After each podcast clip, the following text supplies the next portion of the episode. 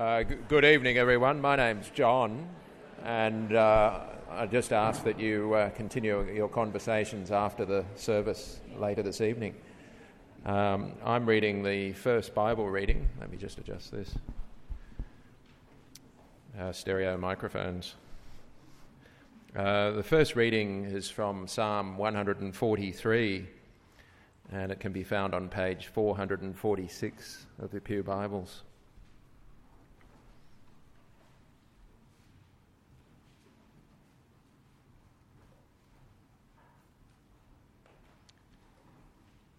O Lord, hear my prayer, listen to my cry for mercy. In your faithfulness and righteousness, righteousness, come to my relief. Do not bring your servant into judgment, for no one living is righteous before you.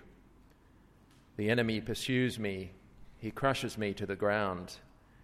He makes me dwell in darkness like those long dead. So my spirit grows faint within me my heart within me is dismayed. I remember the days of long ago. I meditate on all your works and consider what your hands have done. I spread out my hands to you. My soul thirsts for you like a parched land. Answer me quickly, O Lord. My spirit fails. Do not hide your face from me, or I will be like those who go down the pit. Let the morning bring Bring me word of your unfailing love, for I have put my trust in you. Show me the way I should go, for to you I lift up my soul. Rescue me from my enemies, O Lord, for I hide myself in you. Teach me to do your will, for you are my God. May your, may your good spirit lead me on level ground. For your name's sake, O Lord, preserve my life in your righteousness bring me out of trouble. In your unfailing love, silence my enemies. Destroy all my foes, for I am your servant.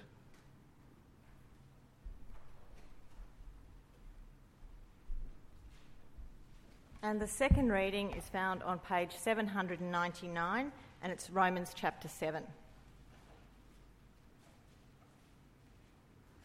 Do you not know, brothers, for I'm speaking to men who know the law, that the law has authority over a man only as long as he lives? For example, by law, a married woman is bound to her husband as long as he is alive. But if her husband dies, she is released from the law of marriage. So then, if she marries another man while her husband is still alive, she is called an adulteress. But if her husband dies, she is released from that law and is not an adulteress, even though she marries another man. So, my brothers, you also died to the law through the body of Christ, that you might belong to another, to him who was raised him who was raised from the dead, in order that we might bear fruit to God. For when we were controlled by the sinful nature, the sinful passions aroused by the law were at work in our bodies, so that we bore fruit for death. But now, by dying to what was once bound us, we have been released from the law so that we serve in the new way of the Spirit and not in the old way of the written code. What shall we say then? Is the law sin? Certainly not. Indeed, I would not have known what sin was except through the law. For what I would not have known what coveting really was if the law had not said, Do not covet. But sin, seizing the opportunity afforded by the commandment, produced in me every kind of covetous desire. For apart from law, sin is dead. Once I was alive apart from law, but when the commandment came, sin sprang to life, and I died. I found that the very commandment that was intended to bring life actually brought death. For sin, seizing the opportunity afforded by the commandment, deceived me, and through the commandment put me to death.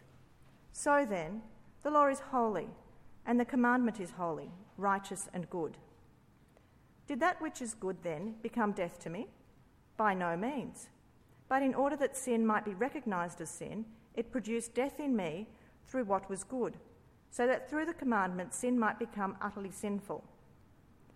We know that the law is spiritual, but I am unspiritual, sold as a slave to sin. I do not understand what I do, for what I want to do, I do not do, but what I hate, I do. And if I do what I do not want to do, I agree that the law is good. As it is, it is no longer I myself who do it, but it is the sin living in me. I know that nothing good lives in me, that is, in my sinful nature. For I have the desire to do what is good, but I cannot carry it out. For what I do is not the good I want to do. No, the evil I do not want to do. This I keep on doing. Now, if I do what I do not want to do, it is no longer I who do it, but it is sin living in me that does it. So I find this law at work. When I want to do good, evil is right there with me. For in my inner being, I delight in God's law. But I see another law at work in the members of my body, waging war against the law of my mind, and making me a prisoner of the law of sin at work within my members. What a wretched man I am! Who will rescue me from this body of death? Thanks be to God through Jesus Christ our Lord. So then, I myself in my mind am a slave to God's law, but in the sinful nature, a slave to the law of sin.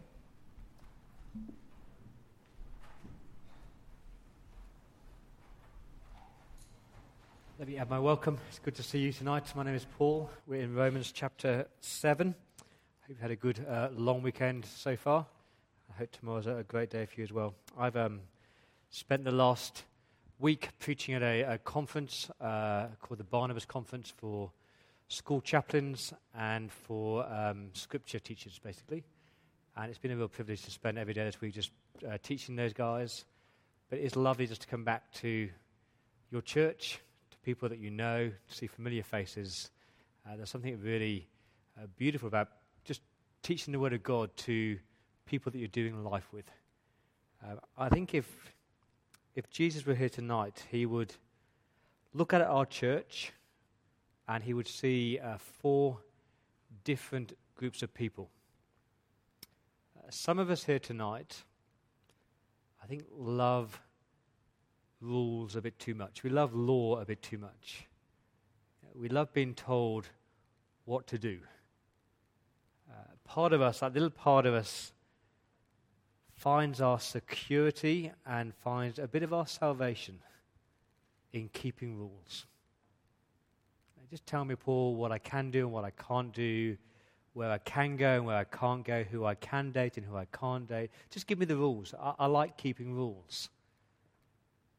Some of us here tonight, I think, love grace a bit too much. You know, you're saved by grace, and you can't be any more saved than saved. And so it doesn't really matter what I do. And so I just do what I want to do when I want to do it.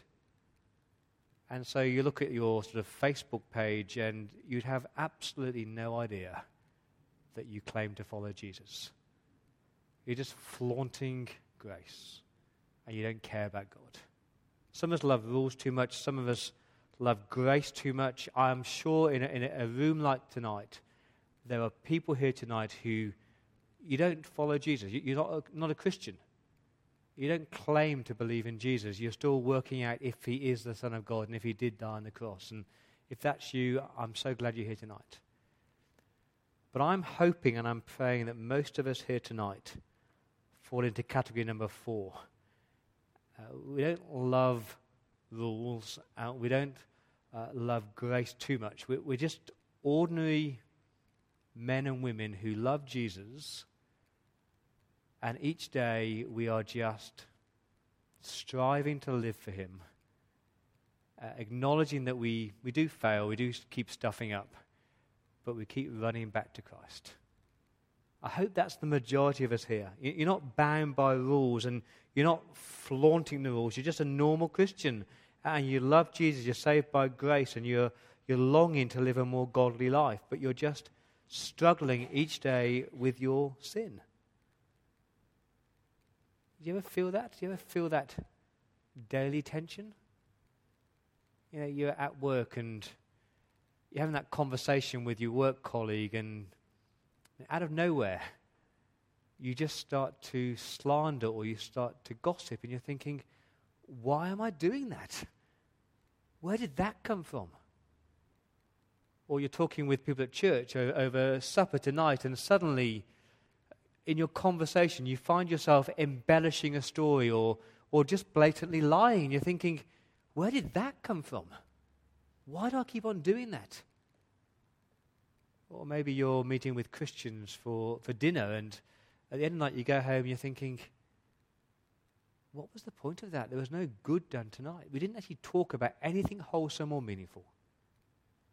Or maybe you're sitting here tonight and you, have got this list of good intentions, all the, the good things that you want to do. You, uh, you'd love to help that person who has just had a baby and cook some meals for them, and you, you'd love to do that random act of kindness, but all the good intentions are there, but you just never quite get round to doing them. Am I the only person who feels that? List of all these good things that I want to do that, that I don't end up doing, and all these bad things that I don't want to do that I just keep on doing. And that's why I love Romans chapter 7. It's just a, a liberating, refreshing, realistic picture of the Christian life. Romans 7 is all about God's law. Uh, that word law is mentioned 35 times in this chapter. Uh, when Paul says the word law, he doesn't just mean the Ten Commandments. When he says the word law, he means all the commands of God, all, all the ways that God tells his people that they should live as his people. And Paul is really asking us tonight as a church, if you're a follower of Christ, what is the place of God's law in your daily walk with Jesus? What is the place of the Word of God in your daily Christian life? Uh, do you feel sort of bound by it? It's this list of rules that I have to keep and it, it robs you of your joy in your walk with Jesus? Are you a person tonight who just, you don't care? You're just disobeying God's law and you just don't care? Or are you like me, just struggling and striving day by day just to try and live in a way that pleases God? What is the role of the law in a Christian life? Uh, so far in the book of Romans, law has got a really bad press.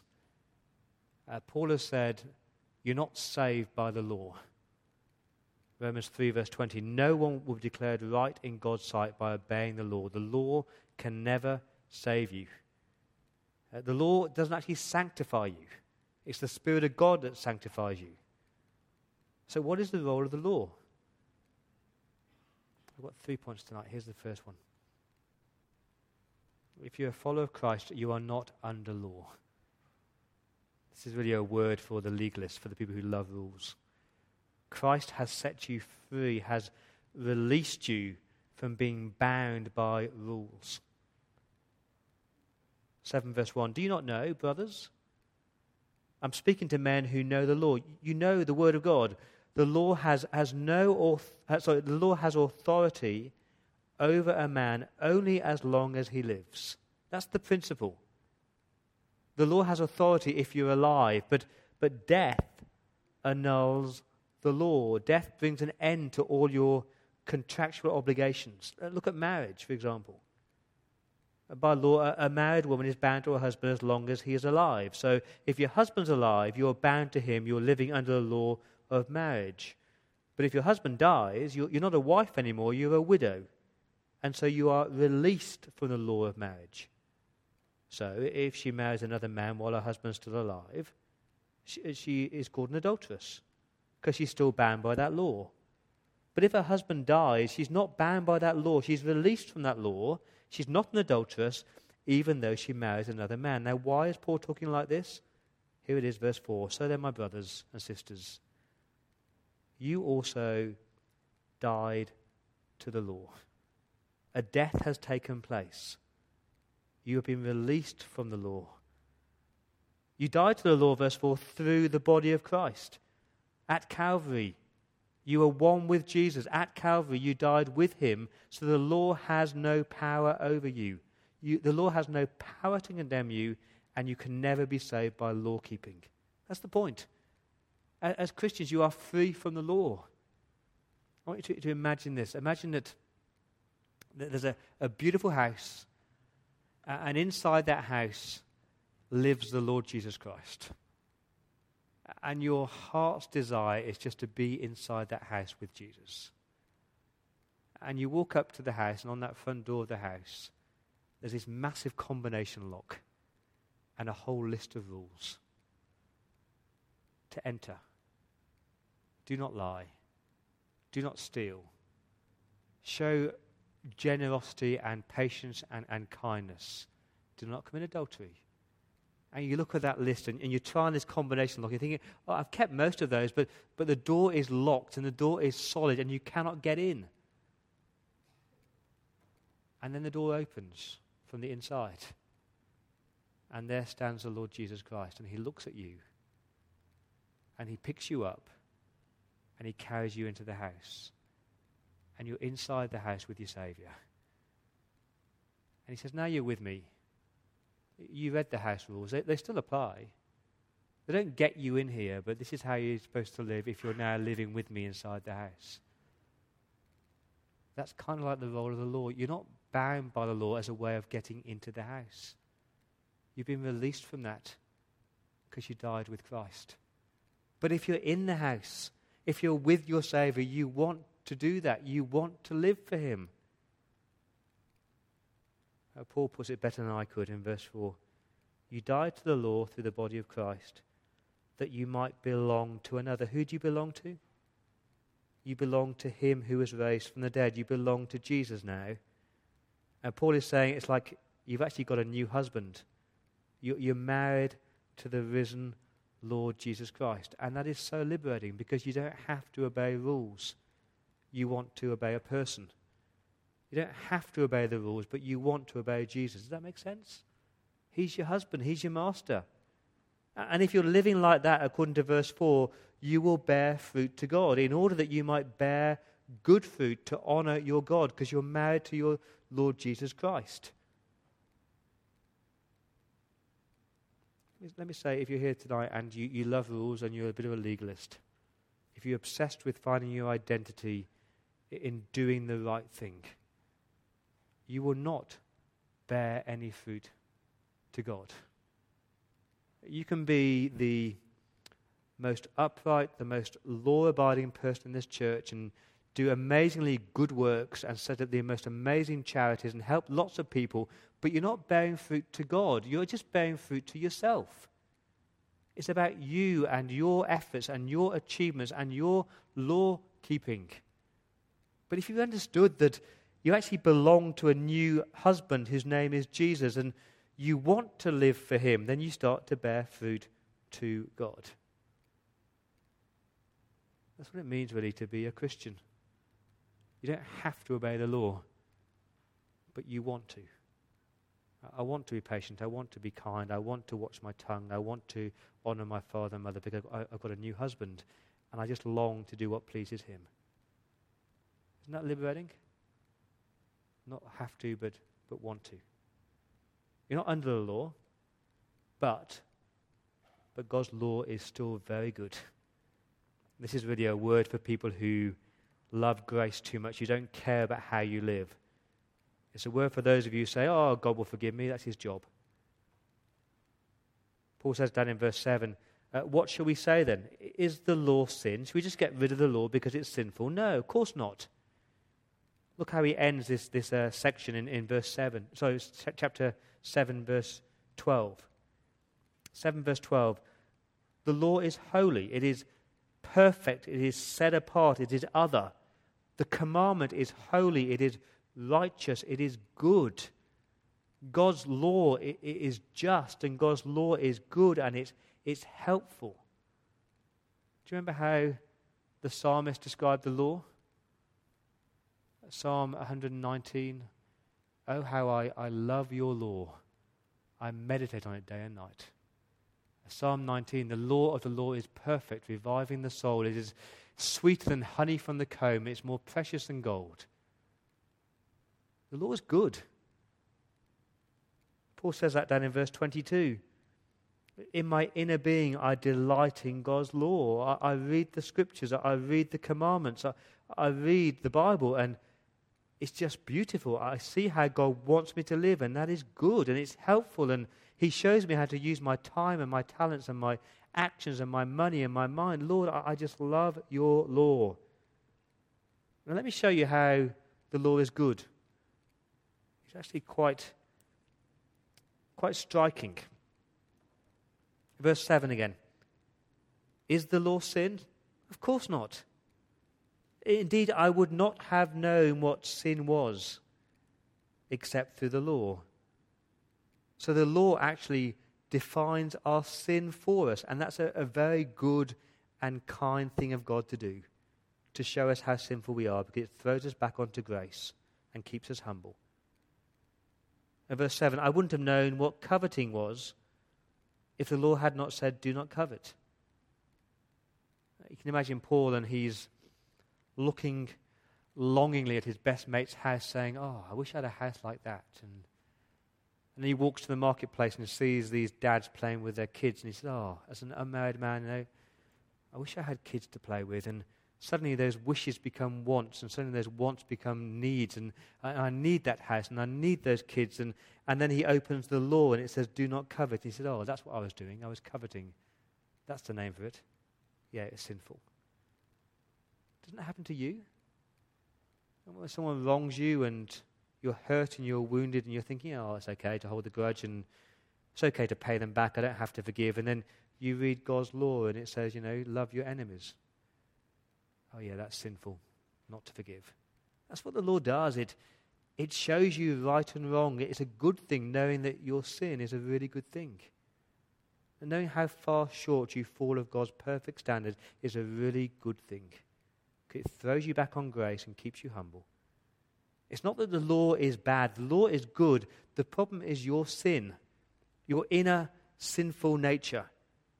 Uh, verse 8 But sin, seizing the opportunity afforded by the commandment, produced in me every kind of covetous desire.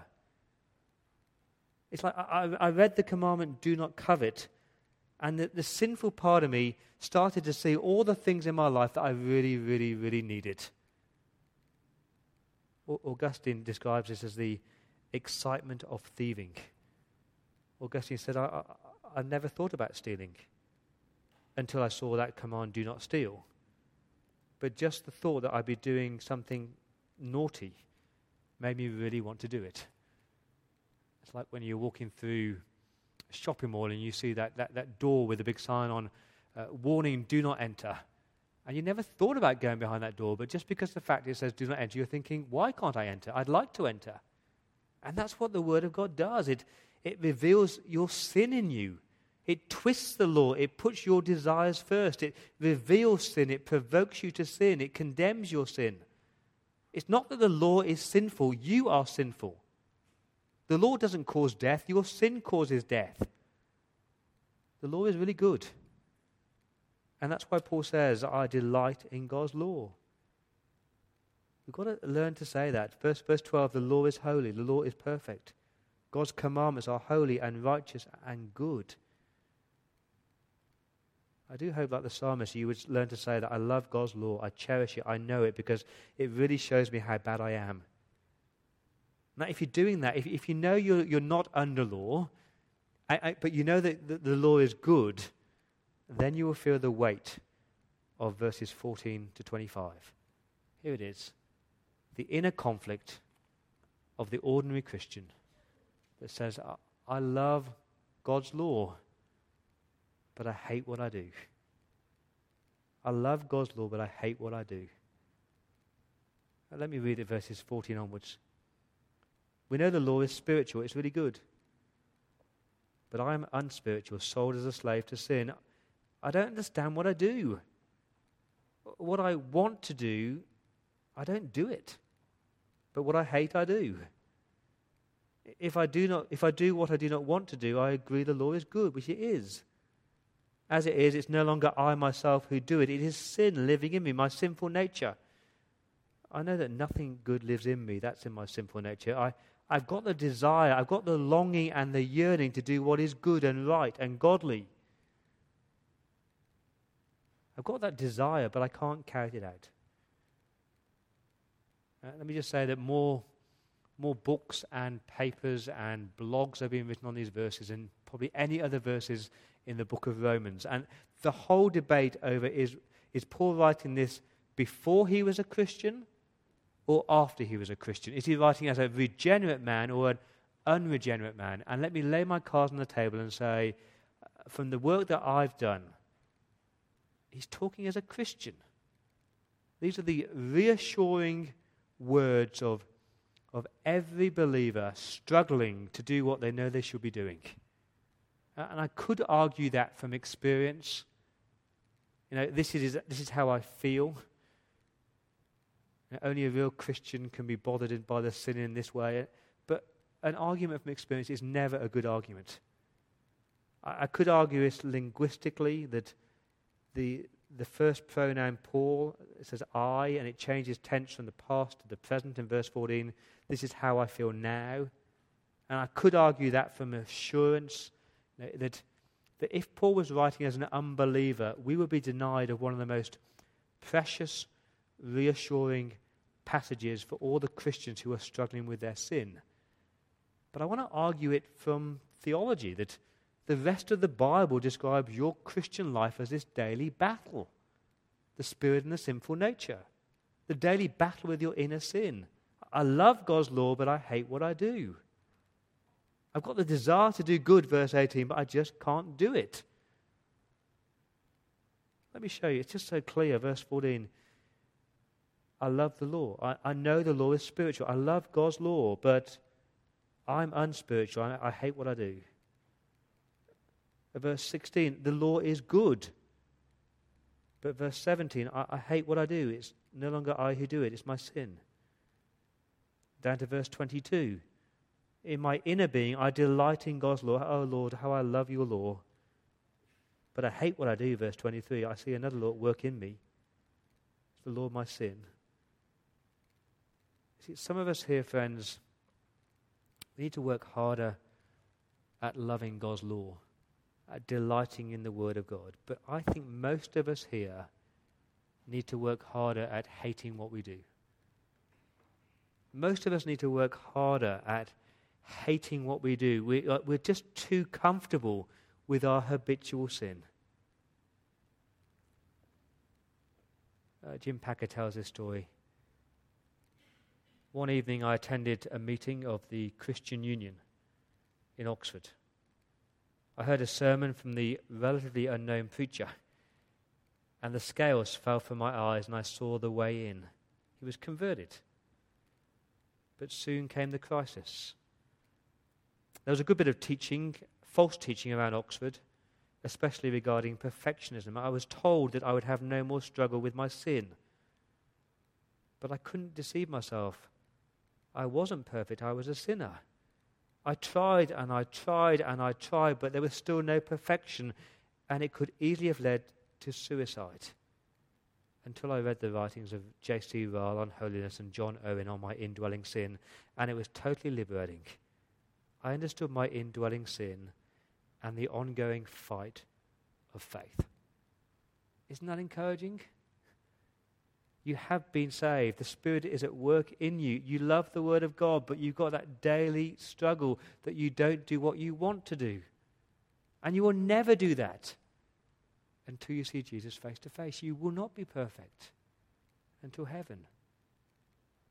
Who's to blame? Who's to blame for the good that you don't do and the evil that you do? Who's to blame for the fact that you can't be bothered to show kindness or you can't be bothered to forgive somebody? Who's to blame?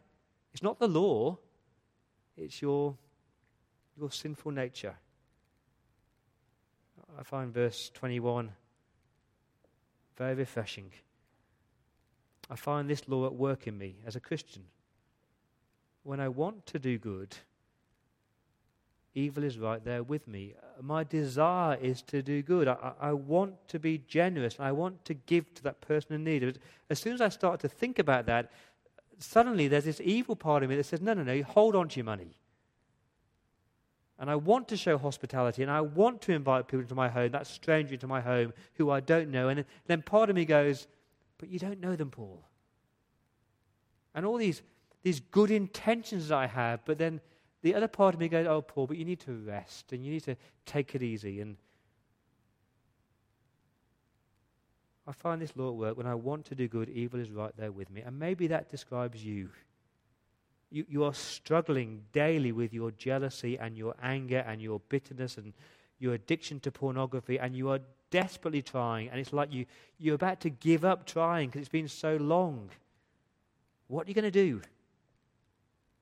Please, please, please don't try and keep more rules and keep more laws. The answer is there in verse 24. It's that cry of desperation. It's that cry for help, that longing to change. Who, what, what, what a wretched man I am. How can Paul, a man who has the Spirit of God, call himself wretched? Of course he can. Because he's not perfect yet. His sinful nature is still there until he meets Jesus. What a wretched man I am. Who will rescue me from this body of death? Rules don't work. Oh, thanks be to God through Jesus Christ our Lord. He looks at his Almighty God. He looks at his Savior. He says, Thank you, Lord Jesus, that you did save me. And thank you that I will be saved in that last day. I'm just longing for that day when my, my evil mind will be completely pure. And I'm longing for that day when this decaying body of mine will be completely restored. And I'm longing for the day when my, my intentions are, are actually brought to fruition. And I'm longing for the day when my actions are always right and always good. And I just long for the day when I see Jesus. Who will rescue me? Thanks be to God through Jesus Christ our Lord. Again, Packer says it well. Paul is not telling us the life of the wretched man is as bad as it could be. He is telling us it is not as good as it should be. It's not as bad as it could be, but it's not as good as it should be. And because the man delights in God's law and longs to keep it perfectly, his continued inability to do so troubles him acutely. I hope that is you. Because you delight in God's law and because you long to keep it perfectly, your continual inability to do so, it troubles you acutely. And day after day after day, you are struggling and you are grappling. You're thinking, what a wretched man I am. When will this struggle end? And the answer is when you get your resurrection body and when you see Jesus. This is the normal Christian life. I, I love God's law, but I hate what I do. If that's you tonight, can I say you're normal? You're totally normal. One of the joys of being a pastor is you sit with people and you listen to them pour out their hearts and they talk about their struggles and their battles to live the Christian life, often with tears in their eyes. And just to turn to Romans chapter 7 and say, yep, Paul faced the same struggles. And I do as well. You're just a normal, healthy Christian battling with your sin. Isn't that refreshing? Maybe you're here tonight and you really are weary. You feel a constant failure. Can I encourage you to, to grab hold of this chapter and say, What a wretched man or woman I am. Who will rescue me? Thanks be to God through Jesus Christ our Lord. But I'll leave my last word for those people tonight who you wonder what I'm talking about. You don't feel this tension at all. What do you mean, this battle? No, it's just all about grace. I can do what I want, or it's just about rule keeping, and that will make me right with God. If that is you, and you, you've never felt this tension in your Christian life, I have to say, I do wonder whether the Spirit of God is at work in you. If you love Jesus, if the Spirit of God is at work in you, then day after day after day you should feel this tension, this battle between your sinful nature and the Spirit. I don't know who you are, whether you're the people who love law, the people who love grace too much, the unbeliever, or just the normal, ordinary Christian. But I do pray that Romans chapter 7 have a special place in your daily walk with God. Let me pray.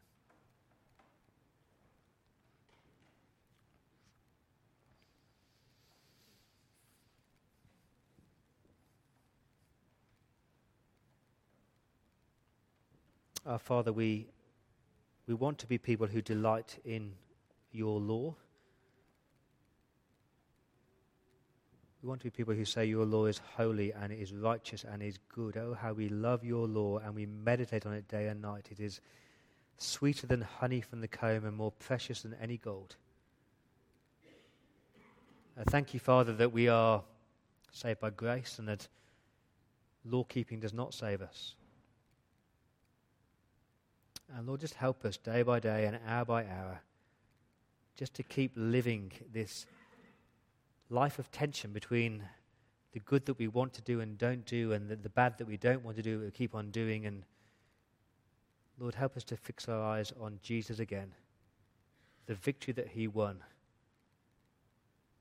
And Father, thank you that, that one day this struggle and this battle will be over, and we will see you face to face with our resurrection bodies and our new minds and a pure heart, and that we will serve you for all eternity.